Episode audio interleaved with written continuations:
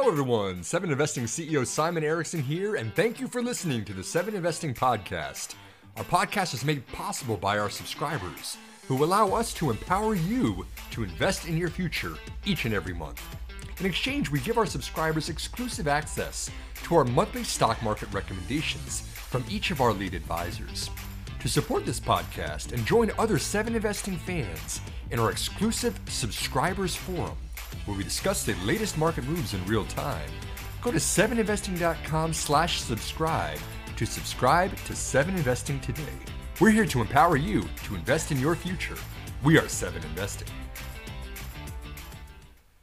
Welcome to the Seven Investing Podcast. I'm JT Street, and I am here today with two of our lead advisors here at Seven Investing. Of course, it is the first of the month, first of June, 2023, and we've got some brand new stock market recommendations for everybody this month, including one that we are going to be talking about here publicly for the first time, which is pretty exciting. So, with that, let me introduce our two speakers. First, our founder and CEO, Simon Erickson. Simon, good morning. How are you today? Good morning, JT. I do always love the first of the month. There's the hustle and bustle of us publishing the new recommendations and just the excitement of seeing the new picks. It's always kind of the, the, my favorite type of the time of the month is the first year. I, I run the, the Discord server here at Seven Investing as well, and the first of the month is absolutely wild. In there on our on our community forum, you've got people who have followed some of these stocks really excited to see their their company re-recommended with some new insights you've got folks who are checking these things out for the first time asking questions subscribers who have been on for a while i see some of you all in here you know talking back and forth about the the new opportunities so yeah the the energy level in the boards is, is really exciting whenever the first of the month rolls around.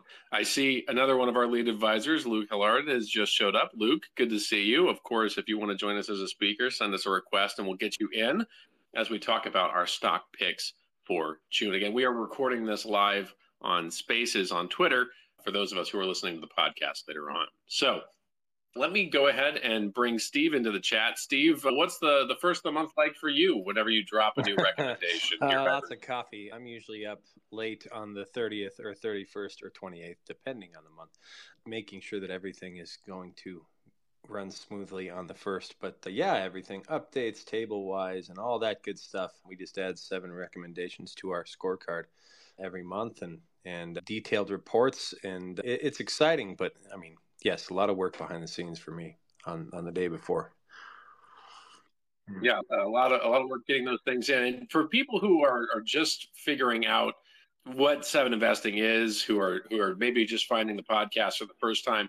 What we do is we empower you to invest in your future by going through each month. And i say we i'm just the marketing guy. Steve simon and the rest luke and the rest of the lead advisors they they pour a lot of sweat equity each month into diving through with the stock market and finding the best opportunities for our subscribers. We talk about them a lot here on the podcast, and those get distilled into our seven top stock recommendations each month for our subscribers. Of course, as subscribers, you are supporting the Seven Investing podcast with your monthly or annual subscriptions, and we thank you so much for doing that. But our way to make that a value to our subscribers each month is to find the best opportunities in the stock market and deliver pound for pound the the most robust recommendations in the industry as our as our monthly reports and these are reports that Steve and Simon and Luke have been writing every month since they've become advisors for us and and they are detailed and one of the things I wanted to talk to Steve a little bit about is you know there are companies that you recommend, and then there are companies that we re recommend over time. This is a chance for you to blow the dust off that company, look into it, make sure nothing's changed on the investing thesis. But it also, in a way, is a chance for you to go back over time and see how things have changed with the company. And with this month's recommendations, you've had a chance to do that with a company that we have all gotten to know over the years because you have recommended it now five times. Mm-hmm. Before we disclose the name of the company, which we are going to do for the first time here, which is really exciting. We're going to disclose it and talk about it. And those of you who are, you know, listening in spaces probably know the big surprise. But before we do that, what is it like to recommend a company and look through it that many times? Do you get more comfortable with it? Do you, you know, do you get more worried because you've recommended it so many times? You're like, oh, yeah, do I need to go back to the well here? What What are your thought process as you as you you know look at another company and say, no, this really is it? I think the biggest thing is is trying to avoid seeking that sort of confirmation bias. It's like, well, if you know, doubling down and and and sunken cost fallacy, right? It's like I've already put so much time into this. Do I, you know, do I abandon it when it's down? And uh, you know, often for me, it just comes down to how we pick stocks in the first place. And and one of the biggest things, one of our seven investing principles here is that we define a concrete thesis for the company. And that's something I did when I first recommended this company a couple of years ago. And uh, the big thing is is to is to check in, you know, assuming you grab the stock at a reasonable valuation, you know, early on, to check in and, and ensure that the thesis that you've built, an impartial, unemotional thesis is still intact. And and you know, in in this case, it's one of those theses that has has not only remained intact but continually gotten stronger as the company's continued to execute and expand its reach. And it, it's just something where it, it, just became silly to me you know particularly a couple of months ago when I, am looking at the company and, and where it's trading and saying this is this is just bonkers. The, the business is so strong. And eventually the market will have no choice but to recognize the underlying strength of this business and sometimes it just takes just a little bit of a, a, a match to light the fire and and get people to notice like take away one potential headwind. And in this case we're talking about sofi right? Just the last couple of weeks we've seen basically certainty finally added to the the the moratorium on student loan repayments, which is you know it's that's that used to be SoFi's core business. It, it used to be the majority of the money they made, and that's sort of their genesis was as a student loan refinancer. But since the pandemic, it's operated because of the, the moratorium on student loan repayments, which basically removes any catalyst for consumers to refinance their student loans at a more attractive rate with SoFi than they could get with the government. Because of that moratorium, their student loan refinancing business is operated at about 25% of pre-COVID levels for the past couple of years and few years. And now, which is weird to say, you know, you got these eight extensions to the student loan moratorium, but that debt repayment deal was finally the catalyst for, well, uh, you know, one side of the, the aisle on Congress said, hey, part of part of what we want as a concession here is to to add some finality and say this is the last extension following June 30th, I think 60 days after that, or as soon as the Supreme Court resolves some challenges to the Biden administration's student loan forgiveness plan, then the repayments will for sure resume. So at this point, it's icing on the cake for SoFi, which is wonderful. And that's kind of, well, now I've, I've devolved into a SoFi discussion. But more broadly, I'm watching the thesis remain intact and the business only got stronger in the meantime. And, and that's, that's kind of the thought process as I go through and, and look at potential re recommendations. And this month, SoFi bubbled to the top yet again for me. Yeah, and let's let's talk about that a little bit, Steve. Uh, again, as as we are announcing now, SoFi is the stock we've been talking about. Five time now recommendation here at Seven Investing. Certainly something that, that Steve has followed and you know has I, think only Anthony Noto has has purchased SoFi more shares more times than Steve at this point. But that's the CEO of SoFi. For those who aren't as as in deep on the company following along as we are, I want to talk a little bit about the recommendation report because you do kind of get into it the the start of all of our recommendation reports for people who aren't subscribers to Seven Investing, we start with a key takeaway, and that that kind of is what Steve was just talking about a moment ago.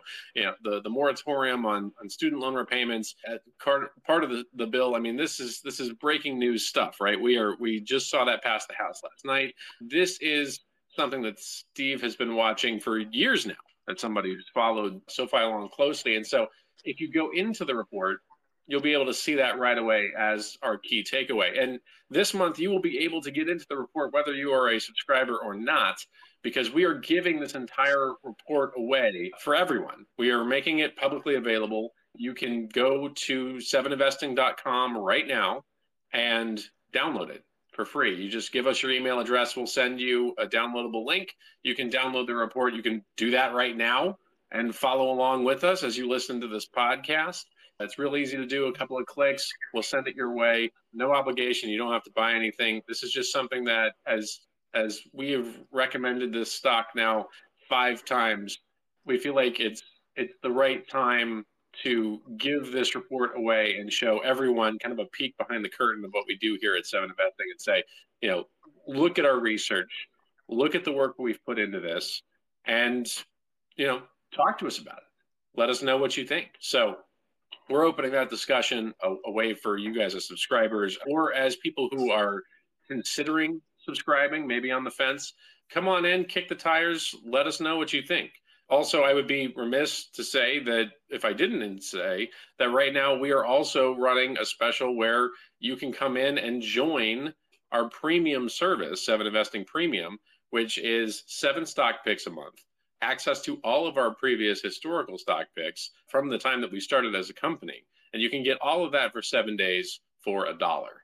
So when you go to 7investing.com slash subscribe, you go to the premium section, you'll be able to get a dollar trial for that for a week. So full recommendation for free, one dollar to subscribe to Seven Investing. It's it's kind of our our our way to say get in here, come and have this discussion with us about SoFi, about all of our great stocks. And and we feel confident now after you know recommending this that that this is a, a place where we want to have that discussion. So that's my my pitch on on Seven Investing. Come on in.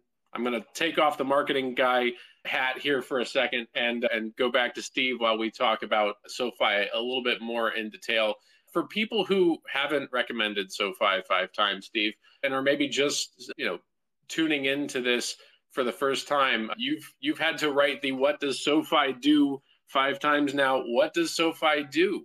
Tell us tell us about it. Give us the the 60 second breakdown for people who who aren't familiar with the product. So they started out as a way to help people pay off college. Right. It was actually I think a, a like a alumni funded model to to repay student loans basically like a borrowing model.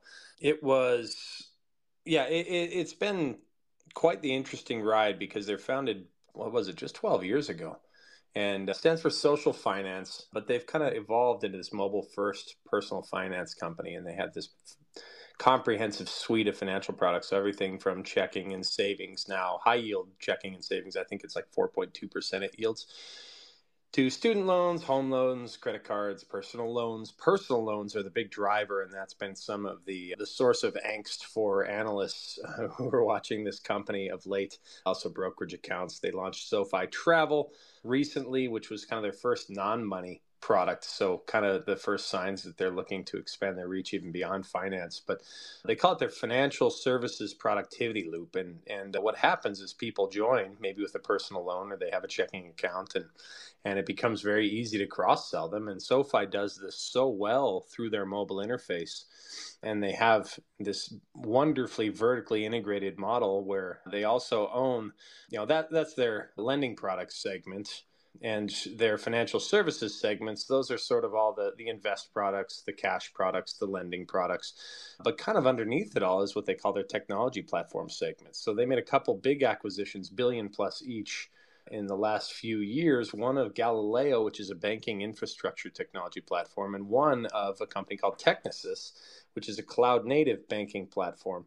And they are combining these two platforms to basically build what they're calling the sort of the AWS of of financial services and, and fintech and AWS of banking. And so other companies can actually use their technology platform segment to launch their own banking services. But in the meantime, SoFi is transitioning its own products, which used to be on different technology stacks, to Technisys and Galileo and further improving basically the synergies of, of owning these platforms itself. And it's wonderful that you know, because of this and because of the fact that they're granted a national banking charter a couple of years ago, which is different, by the way, than a lot of a lot of fintechs do by either not pursuing a banking charter or pursuing a like a regional banking charter. They went the hard way. They got a national banking charter, provides fantastic cost of funding synergies and lowers kind of the, the, the cost of, of lending for them and helps kind of further spur their profitability.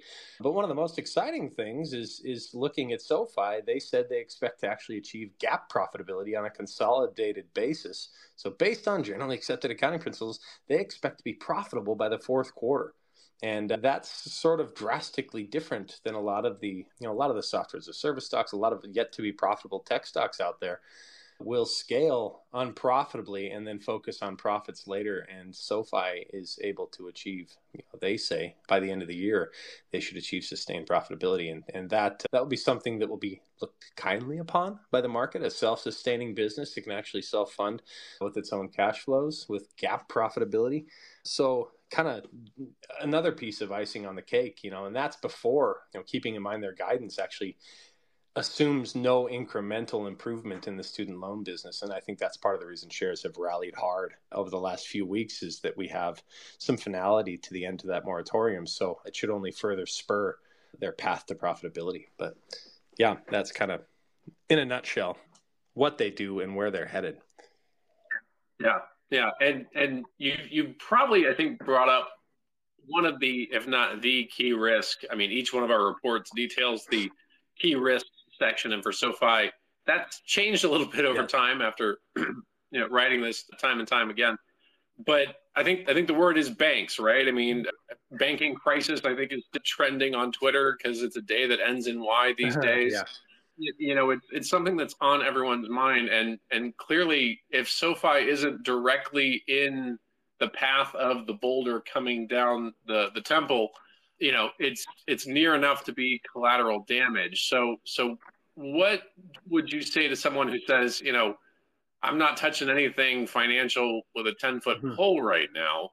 in this market of bank failures and, and people taking unsecured right. loans. That was sort of the the big fear. And, uh, you know, it's funny, there was a, a member on our Discord who was asking me, and our members only section on the SoFi board, he was saying, Hey, why is SoFi down 32%, you know, in the last like couple of weeks? What is going on?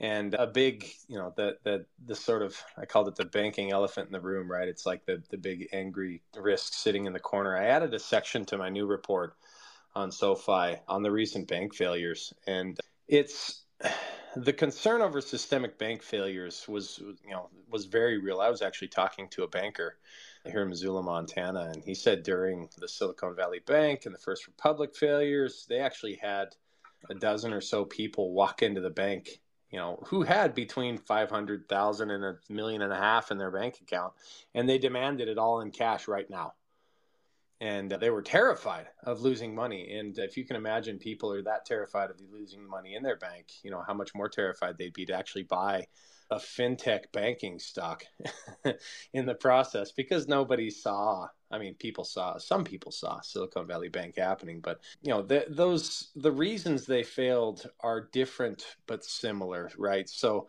Silicon Valley Bank in its case, it, used this massive hold to maturity bond portfolio to buy mostly treasury bonds and long term debts. And, and as interest rates climbed and inflation soared and investors were able to buy bonds at higher rates, the value of their bonds plunged. And then they had kind of a run, large withdrawals from many of their customers that are big tech centric customers that are cash hungry.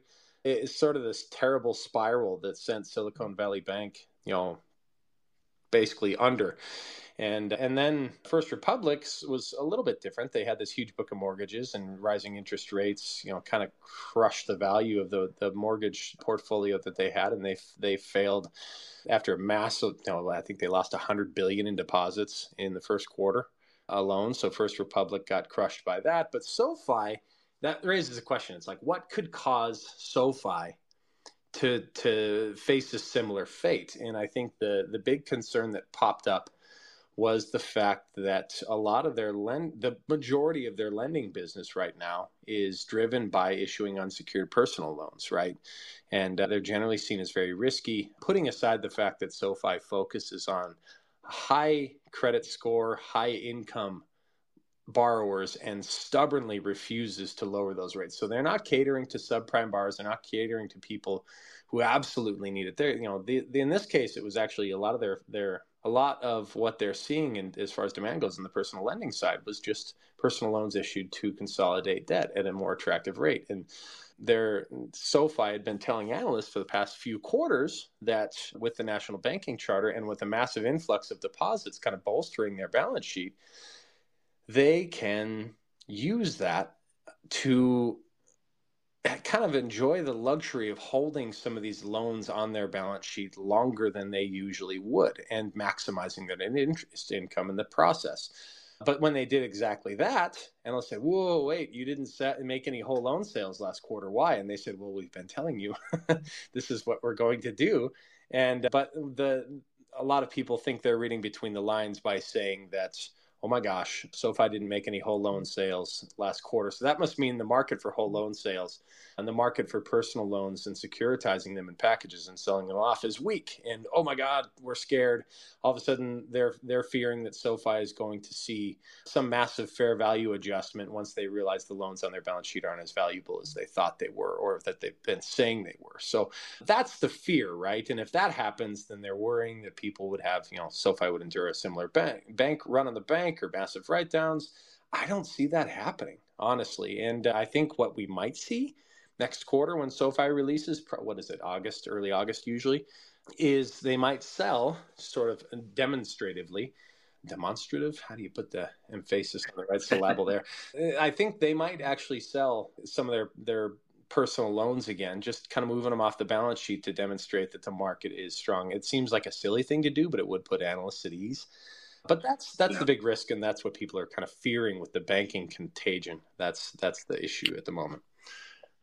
And if you want more color on that, Steve does go into that in more detail in the SoFi report for this month. He's also written about that extensively in some of our, our writings for subscribers, which as a subscriber, we also you also get access to those.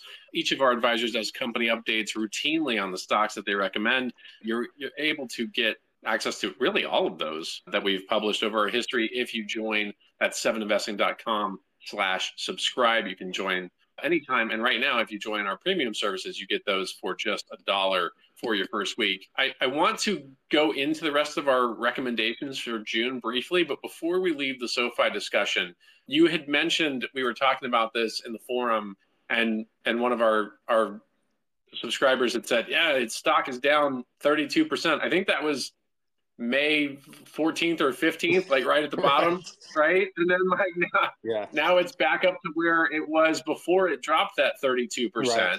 Of course, the day that that you recommend it, you know, I, let's let's talk valuation because there is a whole section, and we're not gonna we're not gonna go through the whole section. Mm-hmm. People can download the report. You go to seveninvesting.com, you can download the report for that. But I did want to think and discuss that briefly with you Steve, where you know when you look at where the stock has been historically over the last five years, where it is now, it's kind of been bouncing back and forth between four and eight. Right. You know, here here and there. Recommending it here at the at the seven plus range as it has a nice little you know, kind of flat day today. You know, what should investors be looking for here? You know, that, that really is the question, right? right? So, uh, is it something where, I mean, we do call it a high risk stock for a reason, yeah. but let's talk valuation for a, a, bit and, and say, are you concerned about it going back to four um, as this kind of exuberance over the, the debt deal? Thing? I mean, first, we'd be lying if we said that wasn't possible, right? And uh, it's this market has been kind of wacky, but I, have said for a long time that SoFi's share price has not reflected the strength of its underlying business, and I continue to believe that even after a pretty hefty pop in recent weeks. I mean, they went public in 2020. I think their post money valuation was just under nine billion. It was like 8.7 billion. I mean, their market cap today is around six and a half, and that's after a 32% pop in the past week and a half, and it's i mean it's still near its lowest valuation since the spac merger was completed and that put aside the fact that it was a spac put aside that it was you know chamath palihapitiya spac for anyone who might be biased against it regardless of, of the strength and promise of the business. I'm looking at the long term promise of where SoFi wants to go and where it wants to be, right? And I'm looking at the size of the business and assuming they keep dilution under control, which has has been very very encouraging. By the way, they've actually dilution has significantly decelerated on the heels of their SPAC, and, and some of those RSUs aren't getting issued quite as quickly. The restricted share units is what I'm referring to there, but the the SoFi, Anthony Noto, CEO of SoFi, has said repeatedly that his goal is to ensure that SoFi becomes a top 10 financial institution in the United States. How long that'll take, I don't know exactly, but I do know that when they first got their banking charter, that they were, I think, 446th largest by consolidated assets, the banks in the U.S. I think as of last quarter, they were like 116th. That they're they've kind of marched toward that goal, and they're they're gaining deposits rapidly, and and um, I, I think one of the things that we need to keep in mind is yes, in some cases, you know, swelling deposits and rapid growth can be a red flag as they were in like Silicon Valley Bank, where they were doing unwise things with their their hold to maturity bond portfolio. Which, by the way, SoFi's hold to maturity bond portfolio was tiny. That's not an issue for them.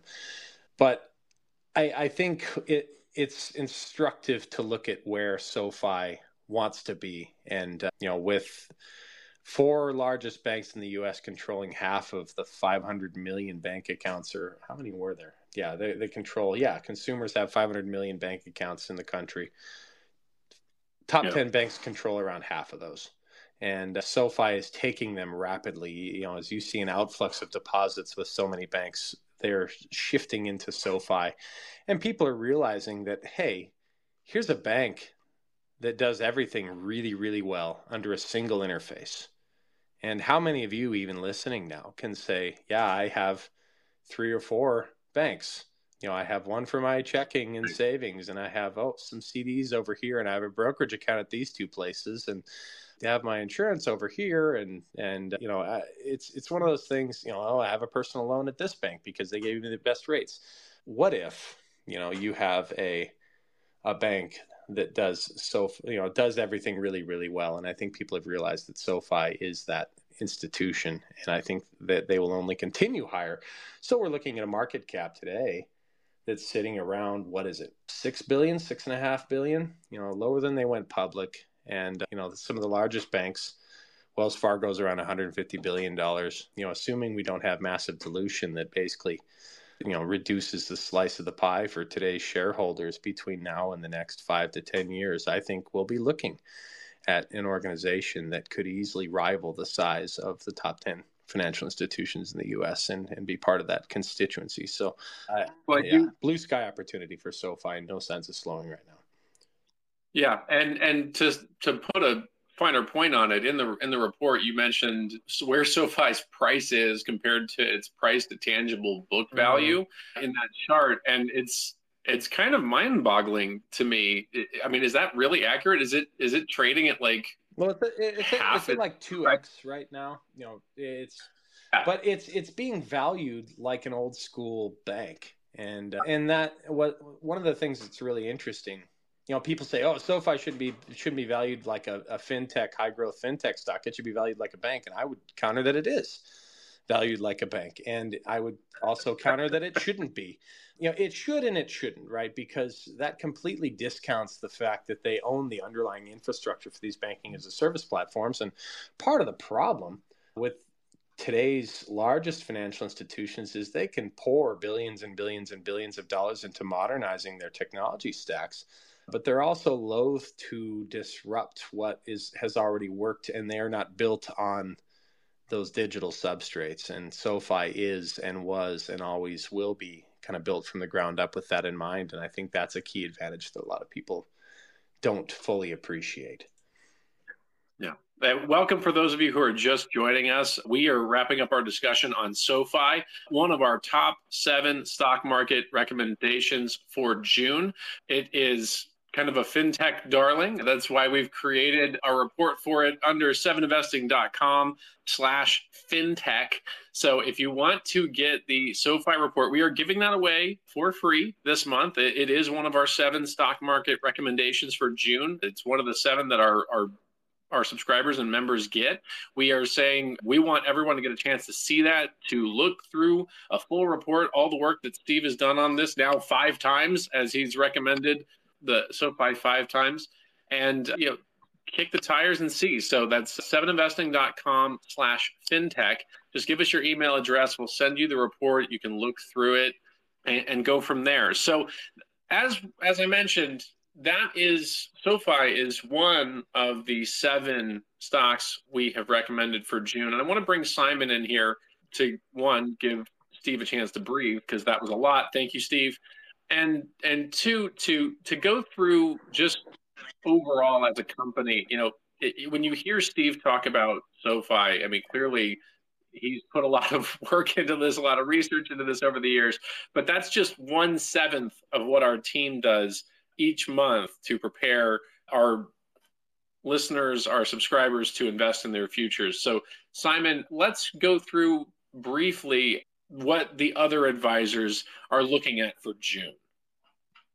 Yeah, absolutely, JT. I'll jump into the top stocks that we have for June here in a, in a second, but I did want to touch on SoFi just for a couple more reasons. First of all, like you mentioned, Steve knows this like the back of his hand. He knows this company so well. He's been pounding the table on it for so long.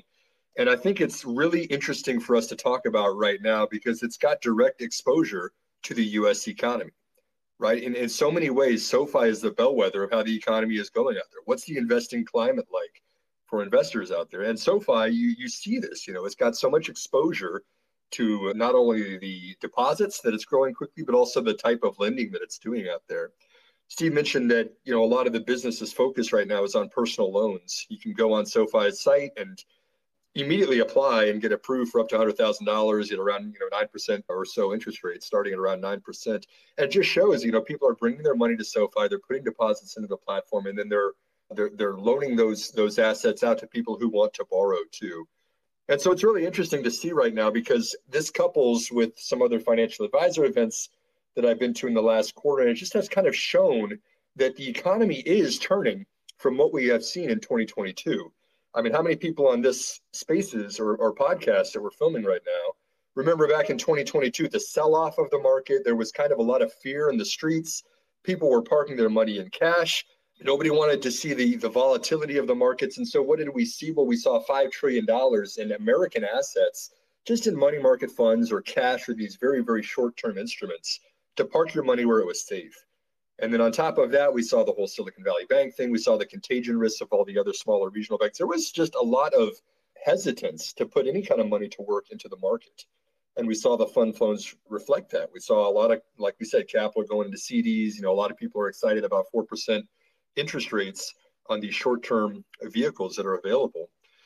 And I think that's starting to change. We're starting to see in 2022, it really didn't matter if you reported good earnings in the stock market. It just how many times do we see the same story of company goes out there, they crush it on earnings. They blow right by quarterly estimates for revenue and, and for earnings, but then they they issued a hesitant guidance. Right? They were real conservative in the guidance and the stocks would get completely pummeled. Right, Steve? We would see stocks down 20, 25% or more just on bad guidance for the upcoming quarter, the upcoming year, because they didn't know what was going to happen in the bigger macro that was going on out there.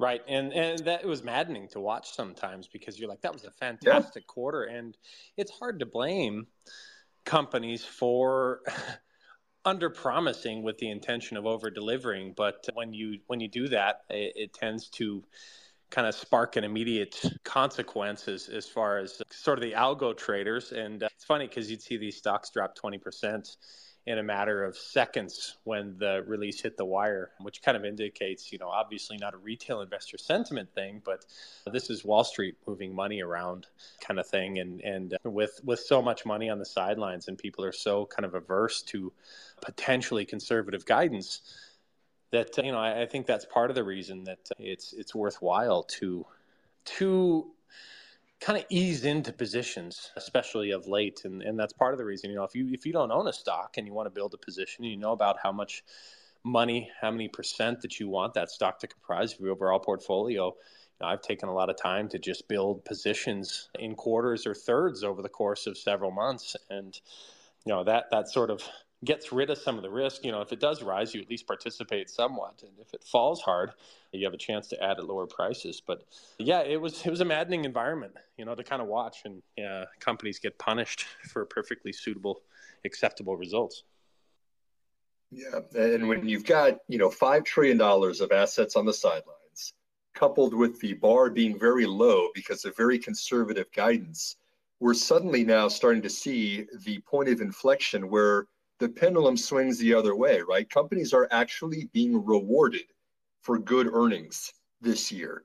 Compared to 2022's guidance, compared to you know, first or second quarter 2022 guidance, which was very conservative for the upcoming year, we're now seeing the market reward the companies who are outperforming their own conservative guidance. And, and what was the poster child of this? It was NVIDIA.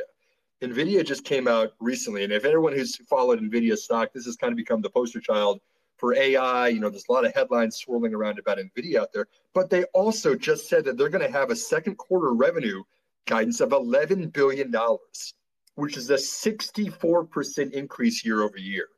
And for NVIDIA to come out and say this is this is not just polish, you know, where we're going out, we're looking pretty because we're going to ride the coattails of AI, which everyone's excited about. They're actually putting their money where their mouth is and saying, we're going to guide for $11 billion. It's the strongest quarter they've ever had in the history of the company.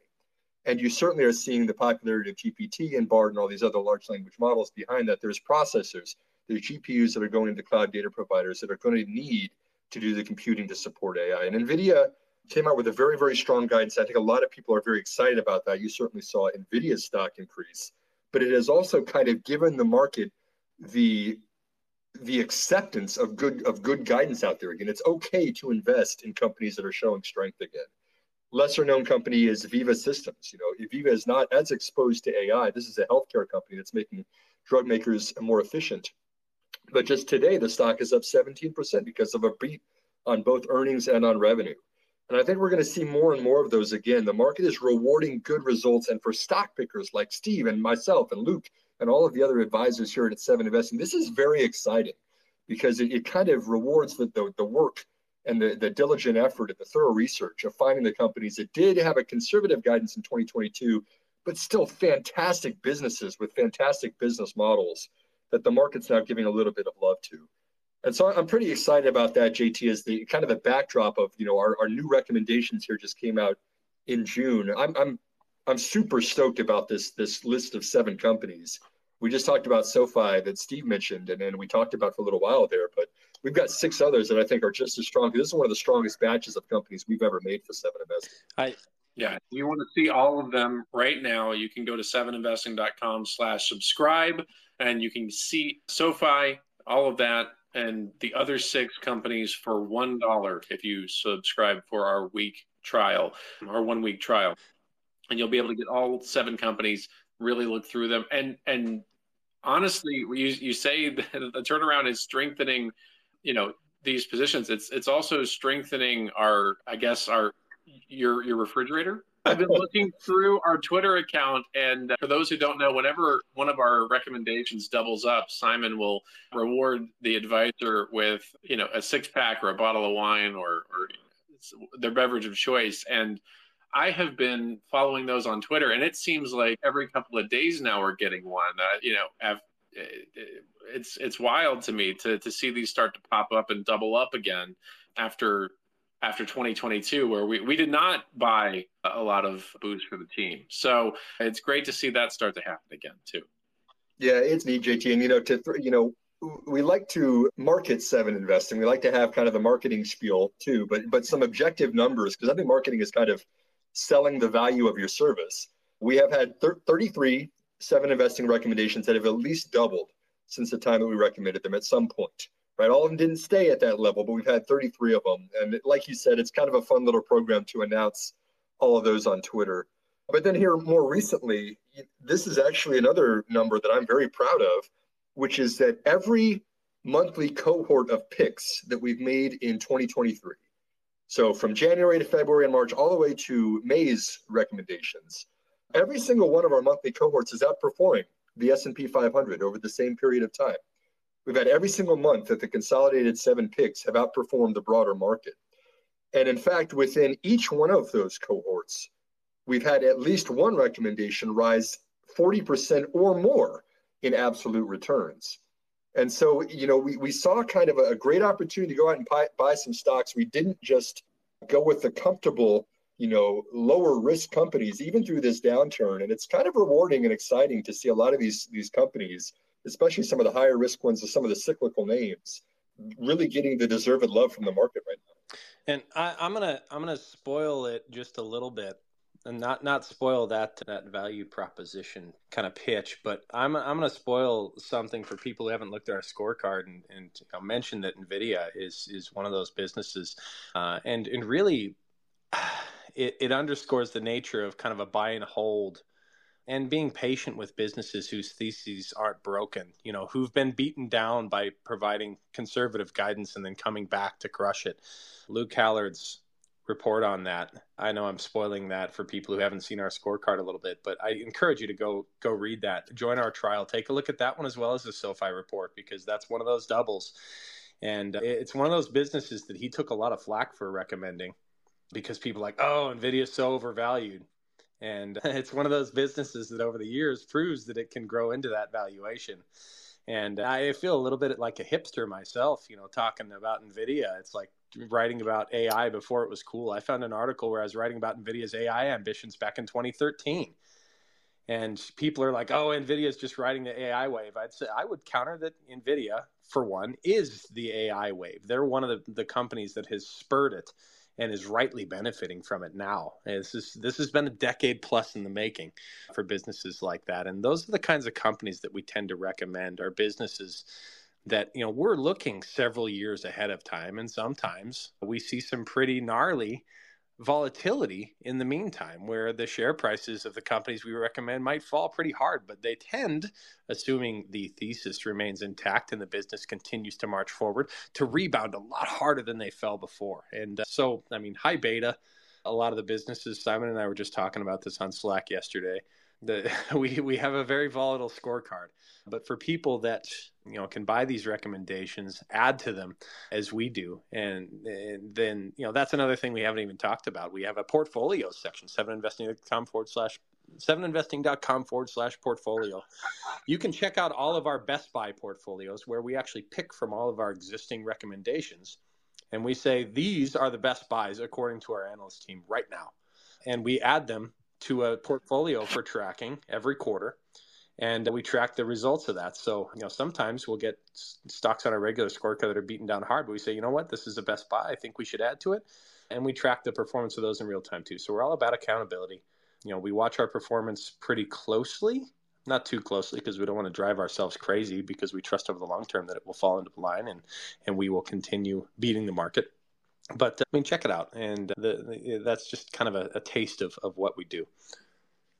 There is there is something I wanted to add to that, Steve. You know, for people who may not have the the antacids to stomach too much volatility in the market, we we do put a risk level on each one of our recommendations each month, and they're not always high risk or very risk. Obviously, some risk is involved in every, in every stock purchase you make, but even in June, where you know we we do see a bit more swinging for the fences with, I think, three out of our seven are very high risk right now. But we do have two moderate risk ones as well. We've got mega cap, large cap, all the way down to small cap.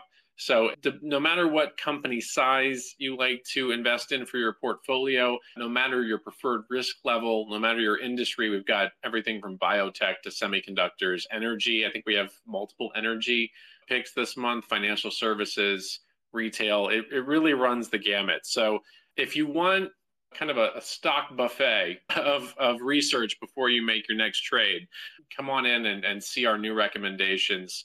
Should be pretty exciting. And, and again, right now you can go to seveninvesting.com and subscribe, seveninvesting.com slash subscribe and get those for a dollar for your first week when you sign up for our premium service. Simon, do you want to go through anything else in our, our June recommendations, our stock picks here? I mean, like you said, it's a, it's a pretty exciting time. And, you know, that's pretty impressive that I actually didn't, even as the marketing guy, I didn't know that all, all six have, have outperformed or all five this year have outperformed. So that's pretty great.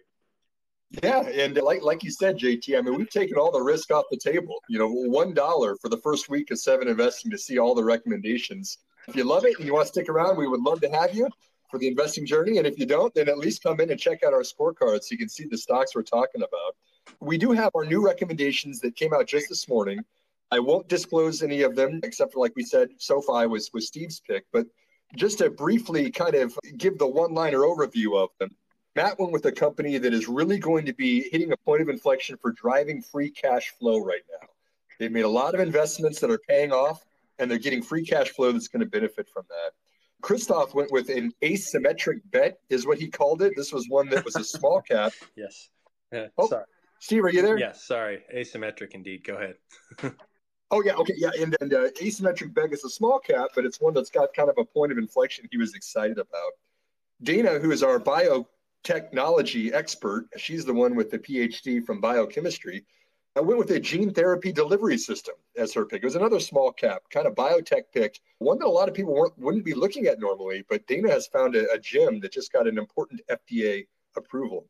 A Anirban looked internationally. He's looking at an international payments provider that's allowing a lot of retailers to expand internationally. A lot of turmoil in this stock but a Anirban is very, very comfortable with the risks and we recommended this for our scorecard this month. And then Luke has has picked a, a company with direct exposure to utility scale power. This is a trend that is for real. Batteries are for real. Like you know, utility scale is looking at renewable energy sources, but you've got to have a way to back that up for the grid. And this is one of the most important picks and shovel players that, that's providing for that trend that Luke went with this month.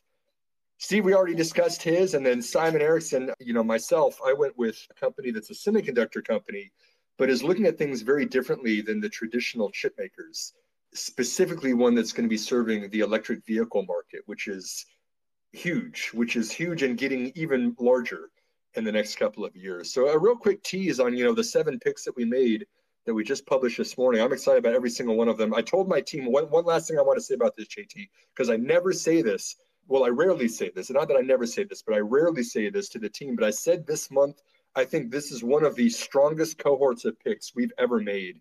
And like you mentioned, it's across all the the risk level continuum. We've got some very, very high risks in there, and we've got some moderate risks in there. We, we want to pass the torch to our subscribers to pick what's the right risk and what's the right company for for them. And, and I think that's kind of the value of seven investing. So new picks went live this morning. Pretty excited about them.